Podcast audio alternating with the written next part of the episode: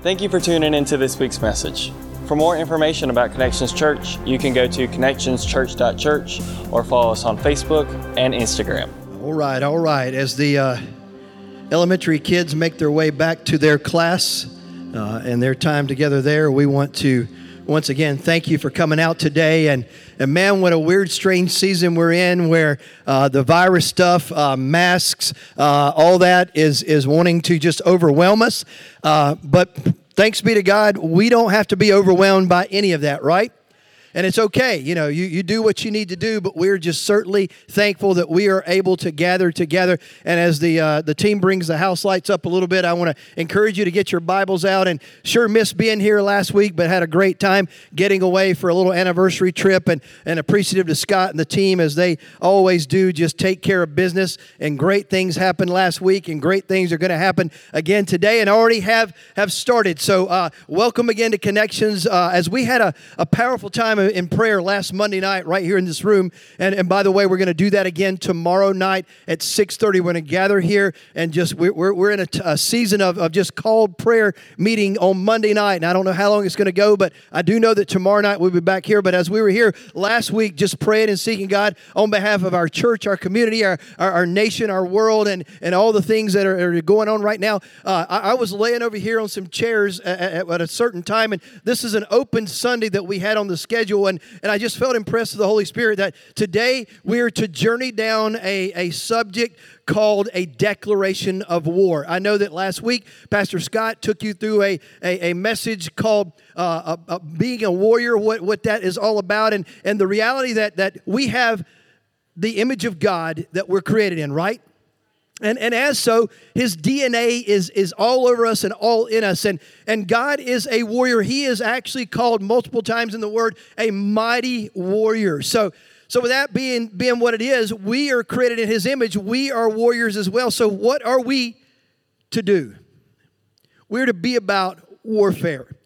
And as we're in this shift to the end of time, I believe, here on this earth, it's a time that the church truly needs to rise up in the power and the authority of our great God and declare war on the true enemy and run to the battle fully equipped. And as I was praying and, and, and this was coming to my heart and my spirit uh, last Monday night, I just w- had this picture of, of David.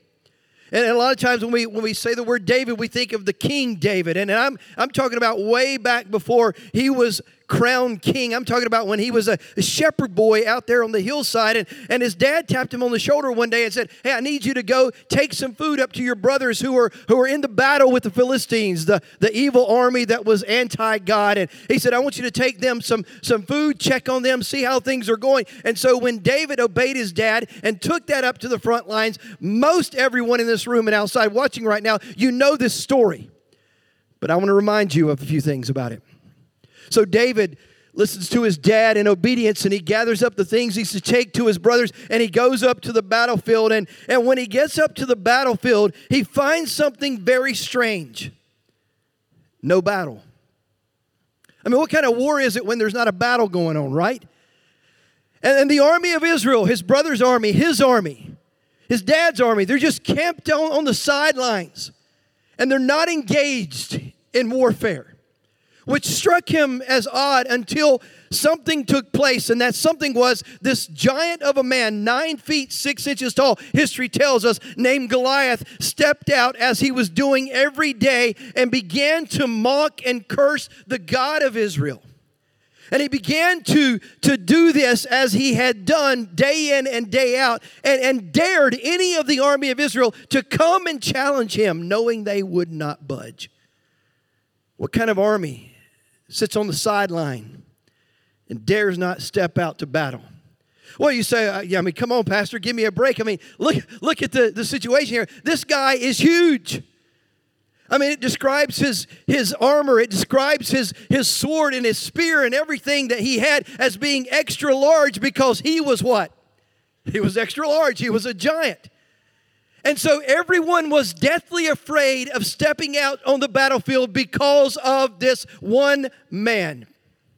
So David gets up there to take this stuff to his brothers, notices what's going on here, and when he sees this giant step out and curse God, something happens inside of him. Listen, church, take a look around us today, right? Watch the news, if you will. Listen to the reports. Watch the activism. Watch the people that are marching against God, that are choosing instead to follow the evil of this world, to follow the flesh and the desires of the flesh, that are no longer just sitting back saying, Well, you do you, we'll do us. You have your faith in your God and all that, and that's fine, and we'll just do our thing over here. No, now they are marching actively against God. Now they're wanting to pull down statues of Jesus and, and burn churches. So it's went from a passive thing to an aggressive thing to actively coming out against Christianity and God's great kingdom. Kind of reminds you of what's happening on this battlefield in this particular account.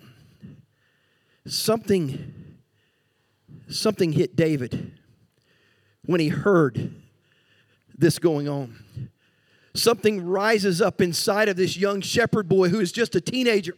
And so he goes and he tells him, Listen, why aren't you going out there and taking this guy down? Why is nobody moving towards the battle to fight him and defeat him? What's going on? And I'm sure that when he made that statement, asked those questions, he probably looked and he saw the fear in their eyes, and so he knew what the answer was immediately. And then something rises up inside of him again and says, You know what? If you won't go, I will go. I'll go. And I will, not only did he say, I will fight him, but he said, I will defeat him. Don't you love that kind of faith? So they tried to talk him out of it. His brothers started said, David, you're crazy. Go back and take care of those few sheep that dad's entrusted you with. You have no business here. You're not a, a soldier, you're not a warrior. King Saul tried to talk him out of it, said, This, this will never work. You're going to get killed. You, you'll never be able to stand up against this giant of a man, this warrior from birth. So just forget about it. So the critics tried to talk him out of it, right? How many of you have experienced that before? You, you see something, you sense something, the Holy Spirit rises up and you says, Something's got to be done. And here's exactly how David answers them. He says, Listen, is there not a cause? I mean, look at the situation here. This guy is cursing our God. That just can't happen. Here's a question I want to ask today. If you're taking notes, write this down. Is there not a cause? Because in our time we're living in right now, the one true living God who made the heavens and the earth and all that's in them, made you, made me, gave us our breath, every single breath we breathe, it comes from Him, is being openly mocked, cursed, and they are trying to eradicate God from our society. Along with that, wickedness and sin are not only sanctioned, they are celebrated. Along with that, Christianity is under grave attack like never before in our nation. So I ask you once again, church of the living God, is there not a cause? I mean, I thank God for the shepherd boy warrior who would not stand by while God was defiled and mocked and ridiculed by this evil Philistine. And instead, he defied every critic, every bit of logic, and instead trusted in the one true God that he knew and served faithfully. And there's the key. Look at me right now this morning, church. How deeply do we know our God? How intimately do we walk with God? Do we have a head knowledge and just kind of know about Him and we've been raised in the church and kind of went through the motions and we're kind of familiar with God and who He is? Or let me ask you this at the end of the day, when everything is stripped away in our lives, is He everything? If, if everything else was removed from us, is He the one thing that we just know deep inside of us we can't live without? Is He the first thing that's on our mind when we wake up in the morning and we have to get our word and, and, and, and just go through the pages of the word so we can get more of who He is and we can understand and grow and learn and get more of Him? And do we seek God in prayer? Not only just when a special prayer is called, but all throughout the day, do we just stop and say, Man, thank you? I can't tell you how many times this week I just stopped. I said, Man, Jesus, I love you. You, just keep blowing me away. Your love for me, your blessings in my life, your, your care that you, you, you watch over me and take care of me. I love you. So I'm asking us today, how well do we really know God? Do we walk with Him and desire Him and crave Him? Or is it just a game we play, go through the motions, or just kind of the tradition of life in our family because grandma did it, great grandma did it, and everybody else. So I'm just going to kind of walk through it as well. The difference between David and his brothers was this his brothers knew about God, but David, the little shepherd boy, knew God deeply and intimately from those sessions out on the hillside where he grabbed his harp in between killing lions and bears and taking care of shepherds, and he worshiped God. He cultivated a relationship deep inside of his heart with God. Where are we with that? And this is not a message about condemnation. This is not a message about guilt. Look at me. This is a message to light a fire inside the people of God that would rise up in these last days and say, you know what? More than anything else, I hunger and I thirst for God in my life. I want to know Him more, more than I did yesterday, more than I did last month and last year and 10 years ago. I've got to know God. Nothing else compares to that drive and desire and hunger in my heart. Because we're coming to a day, and I believe we're here now where that's the only thing that's going to survive the people of God who truly know their God, and because they know their God, as the word tells us, they shall do great exploits. That's the call that's on us, church. So, what about us? Do we realize there is a cause? I read years ago, and I think it's even more true today, that the modern Christian Church of America has treated Christianity as being on a cruise ship more so than being on a warship. Any of you ever been on a cruise? Wow. What a vacation. Living in the lap of luxury. They just wait on you hand and foot. You send your kids off to Camp Carnival and just let them take care of the kids. And you just sit out on the deck and soak in the rays and have a iced tea lemonade and Take a nap. When's the last time you've taken a nap? 14 years ago, maybe? I, I don't know. And it's nice and it's enjoyable. We all need a vacation.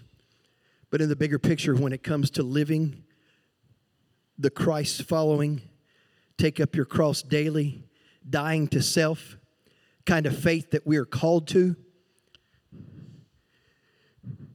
we as the church are residing on a worship because we are in constant battle. And that's the first thing I want to remind you of very quickly this morning is simply this we as the church have to wake up to the war, right? We have to engage I want to make something very, very clear that we are at war, and I'm not talking about the wars that we're involved with around the, the globe and different nations as, as a country, and I'm not talking about the war on terror, and I'm not talking about the war that's being waged in our country now, right versus left, liberal versus conservative, all that, all, all that stuff is happening all around us. But what I am talking about, that we are in a war this morning that has to do with evil against good, God versus Satan, and we are a part of that war. And some of you might be saying, wait a minute, when I when I said yes to Christ. I didn't sign up for a war. Well, you did. You just didn't realize it, I guess. Because that's the reality of where we are in living for Jesus Christ. The day you were saved, you began to be in the crosshairs of Satan himself, and he is literally hell bent on defeating and destroying every one of us in this war that we're in spiritual warfare. One of the most commonly misunderstood things today is that the child of God is in a war for their lives. And it's fought in a spiritual realm. Listen to what Paul says in 2 Corinthians chapter 10, verses 3 and 4. For though we walk in the flesh, and how many of you know, know that's true, right? We are not waging war according to the flesh, he says. For the weapons of our warfare are not carnal, but they have divine power to destroy what? Strongholds and attacks and, and everything the enemy wants to throw at us. You don't have to be a Christian long to realize that being a Christian is not lived out on the playground, it's lived out on the battleground. And you've got to be prepared. I've got to be prepared. We've always got to be ready because the schemes of Satan are always aimed at us to destroy and kill us get rid of us. That's, that's his desire. Ephesians chapter 6, verses 10 through 20 gives us some very important information. I just want to read through that. So follow along and then go home and look back through it. Finally, be strong in the Lord and the strength of his might. Put on the whole armor of God that you may be able to stand against the schemes of the devil. For we do not wrestle against flesh and blood, but against powers and rulers and principalities and authorities, against the cosmic powers over this present darkness, against the spiritual forces of evil in the heavenly places. Therefore, Take up the whole armor of God that it may be able to withstand in the evil day, and having done all to stand, stand firm. Stand therefore, having fastened on the belt of truth, having put on the breastplate of righteousness, and the shoes for your feet, having put on the readiness given by the gospel of peace in all circumstances. Take up the shield of faith, which you can extinguish all the flaming darts of the evil one, and take the helmet of salvation and the sword of the Spirit, which is the word of God praying at all times in the Spirit with all prayer and supplication. To that end, Paul says, keep alert with all perseverance, making supplication prayers for all the saints and also for me, that words may be given to me in opening my mouth boldly to proclaim the mystery of the gospel, for which I am an ambassador in chains, that I may declare boldly as I ought to speak. I love this. I love this. We can be dressed for battle from head to toe, everything covered, everything we need right there. So wake up. It's the, alarm bell for the church today in this moment. Wake up and get off the sidelines and engage in the battle, or you're going to be run over and left for dead. Secondly, this morning, we need to know what our assets are. The first thing a good soldier must do is understand their strengths. Understand what weapons are available. Understand the weaknesses that they have. Just be aware of all those things. I know it's easy for us at times to know what our weaknesses are. I mean, if I sat down with you for coffee and said, hey man, where are some weak areas in your life? You wouldn't have any trouble. Well, this area I struggle with over here is where, where a problem area is for me, and on and on and on. If I said, where are your strength? You would have a little, little bit of a tough time. But Paul talks about that in his own life. He said, man, I know where I'm weak, and I know where I struggle. But I also know this that where I am weak, what? What was that? Who's He? God. God is strong in my weakness. He shows His strength through my weaknesses in Ephesians 1, chapter 19. He talks about that. So when we when we realize that, here's what we've got to know. That even in those weak areas, we are made strong through the power of our resurrected Savior. Amen? That His strength is pumping through our lives and through our veins. I love what the psalmist wrote in Psalm chapter 20, verse 7. He said, Some trust in chariots and some in horses, but we will trust in the name of the Lord our God. The weapons of our warfare are all about God in us, giving us all the strength and the power that we need. We also need to know our enemy very well, church. 1 Peter 5 8 has always been one of my favorite verses. And the reason why is because I love how Peter words this, this particular thing in this verse. It starts out by him saying, We've got to be sober. In other words, don't be cloudy. Don't be affected by some, some things of this world that can, can cause you not to be sober, that can cause you to be drunk, high, messed up, not thinking straight, so to speak. We've got to be vigilant. That means we've got to be ever aware. We've got to be alert, looking around. Like, like now we have to tell our family members, our loved ones, wherever you go, be aware of your surroundings. Always be looking around because so many people out there today are up to so much no good that you don't want your family members to have any kind of jeopardy or trouble. So you're always telling them whenever people leave my house, say, be aware of where you're at, be aware of what's going on around you. And that's what Peter's saying. And then he goes on and says this because the reason I'm telling you to be sober, to be alert, to be vigilant is for this reason. He goes on and says, because your enemy, and here's what I really love. He's like, in case you forgot it, the devil I mean, he's just like, I'm going to say it one more time. Your enemy, comma, the devil, roams around like a roaring lion, seeking what? Whom he may devour. If that doesn't wake us up,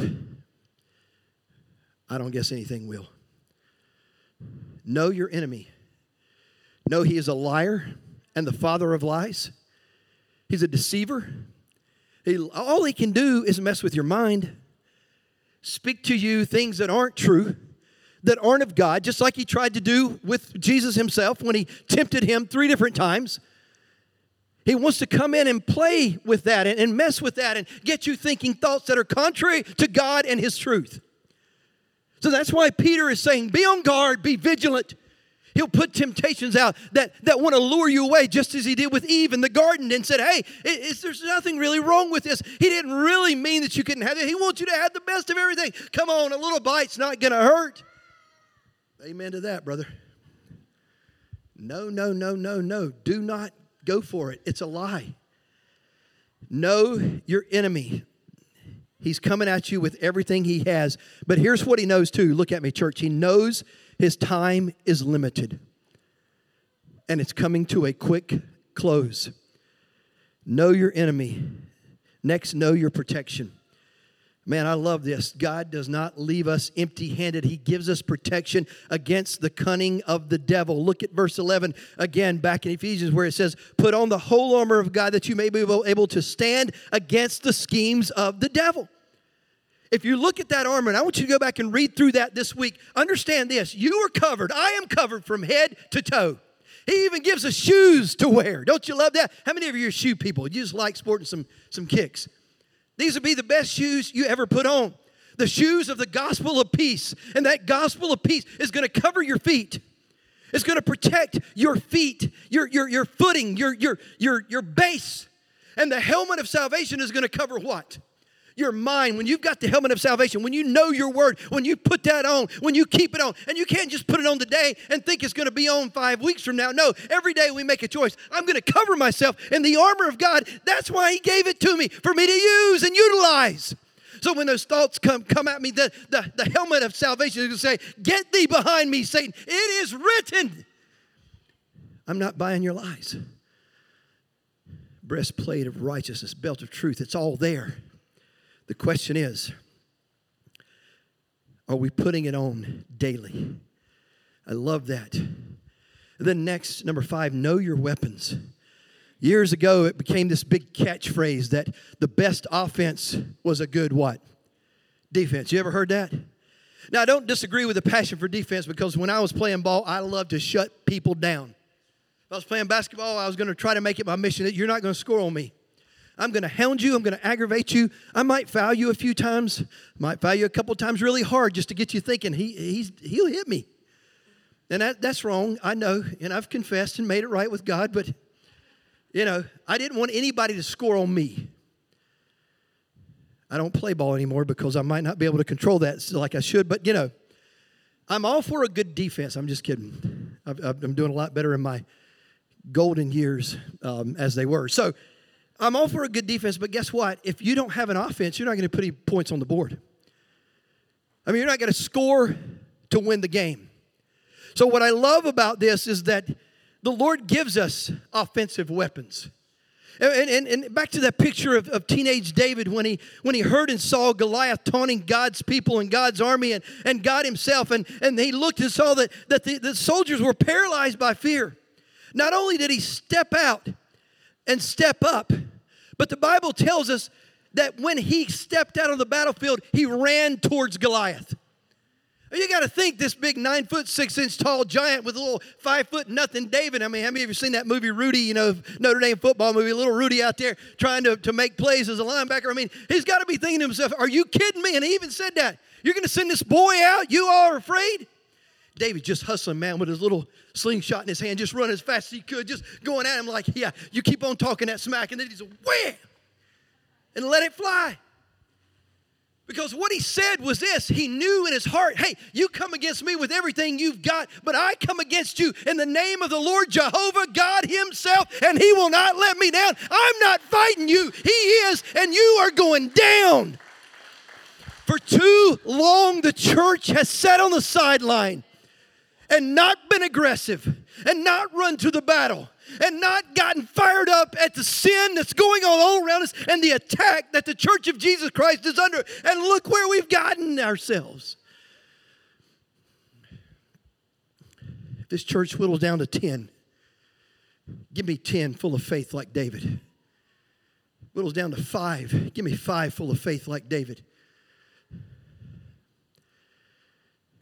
Because that kind of faith, that kind of confidence that God is who He says He is, and he will do what he said he will do, will cause one young boy to run to a giant, take him down, whoosh, and cut his head off, and hold it up, not for his glory, but for the glory of the living, one true God.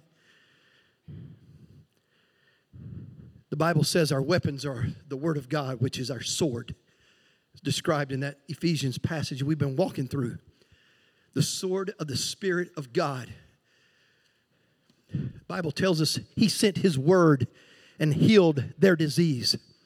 God spoke a word, and all of this was flung through the universe and beyond, things we don't even realize or know about. So, how powerful is His word? You tell me. The word of God is living and powerful and sharper than any two edged sword, able to divide asunder even the joints and the marrow. More than what a surgeon can do with laser or knife. God's word is that powerful. And when the enemy comes knocking on our door and when he comes telling his lies to us, then we stand up with the Word of God and say, You are a liar and you are defeated and you are doomed for the pits of hell for all of eternity. I am victory in Jesus' name through His Word. And then Paul talked about through all prayer and supplication being made. You want another weapon? You touch the heart of God in prayer. It'll shake nations, it'll move mountains. I'm going to tell you, the church quit really praying a long time ago, unfortunately. Seeking the face of God in repentance and tears, crying out to God, if my people who are called by my name will humble themselves and, and seek my, then I will hear from heaven.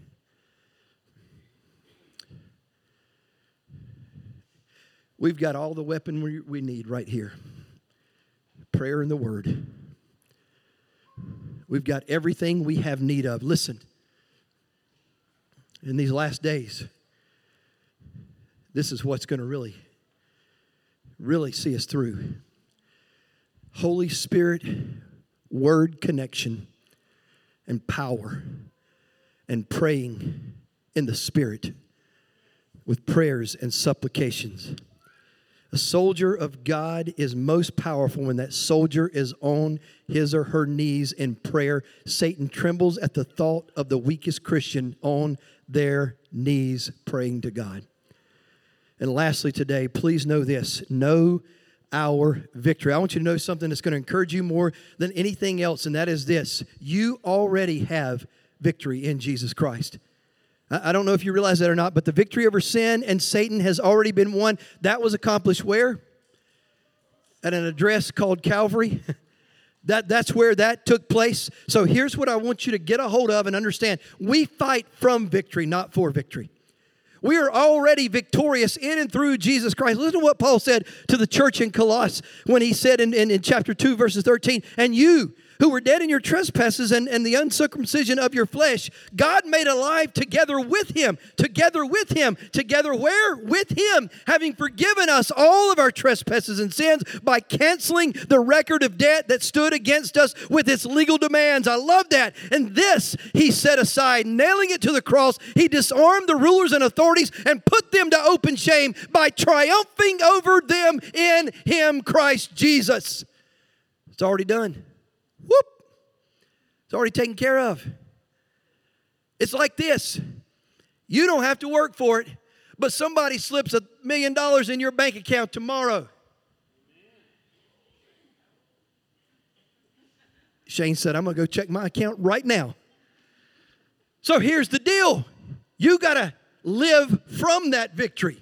You got to live as if you know and, and are taking possession of that million dollars and doing life with the million dollars.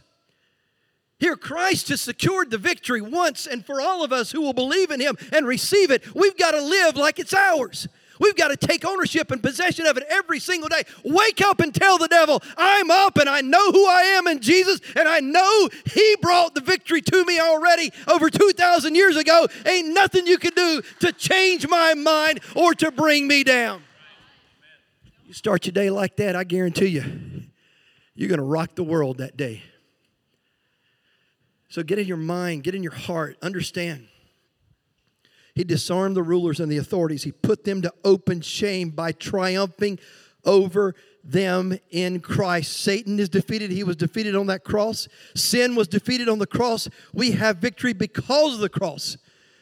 And I love the words out of Romans chapter 8, verses 35 through 39 it says, Who shall separate us from the love of Christ? Shall tribulation, distress, persecution, famine, nakedness, danger, sword? No. As it is written, for your sake we are being killed all the day long. We are regarded as sheep to be slaughtered. In other words, our life matters nothing to us. It's all about the cause of Christ. We live for Him. No in all these things. Here's what Paul wrote in Romans all these things we are more than, more than conquerors. Not only do we conquer, we are more than conquerors. We beat them and then we just grind them into the ground. Amen. We are more than conquerors through him who loves us.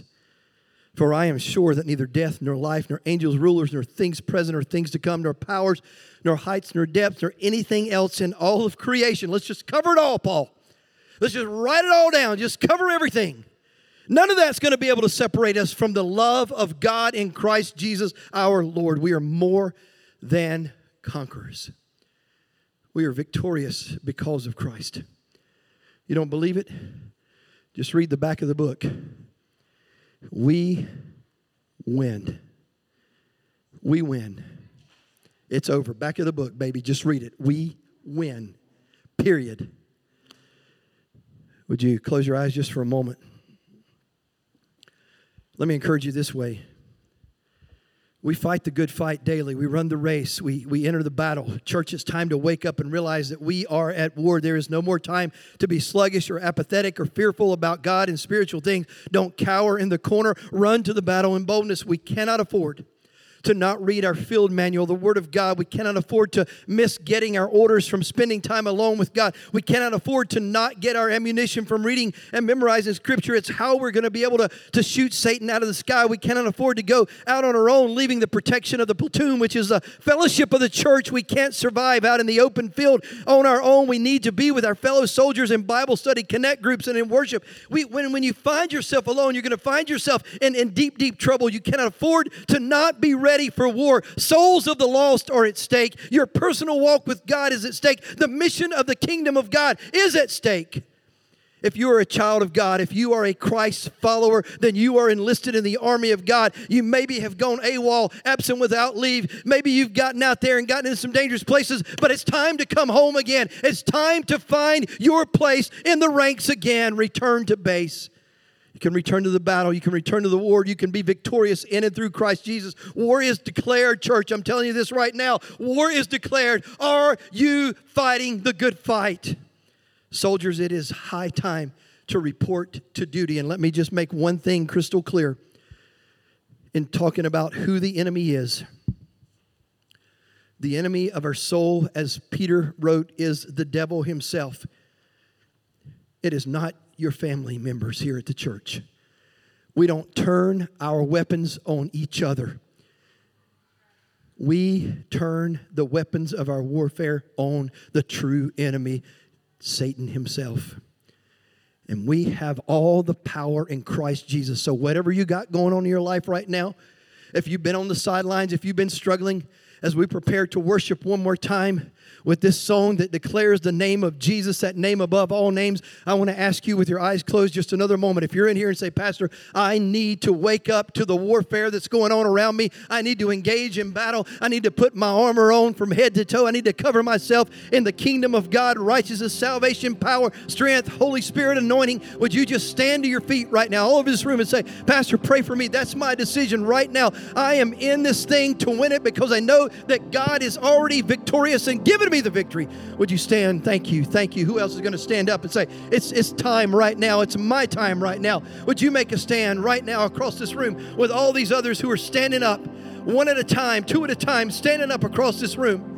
And would you come and join me right here, right now at the front of this church? Take that next bold step and say, I'm making a move right now. And if you're not up yet, get up if you need to. If the Holy Spirit's dealing with your heart, get up and make that move. Would you come now? And we're going to pray right now as this team begins to lead us in this song. Would you come now? Come on, come on. If you're standing, walk walk this way. Not that difficult. Would you just come now? Stand with me. I want to pray with you and for you and let's let's just huddle up together as, as a platoon this morning and let's just pray and seek God together. Would you guys go ahead and sing this as we do some business down here at the front of this church? Some of you want to pray for these folks, pray with them and join us. Would you just come now and surround them? Come on, get closer. I'm not going to spit on you. I'm not going to do anything. I, I, we're just going to pray together and trust God. Make a bold stand today. Would you do that with us? Thank you. Thank you, Jesus. Thank you for tuning into this week's message. For more information about Connections Church, you can go to connectionschurch.church or follow us on Facebook and Instagram.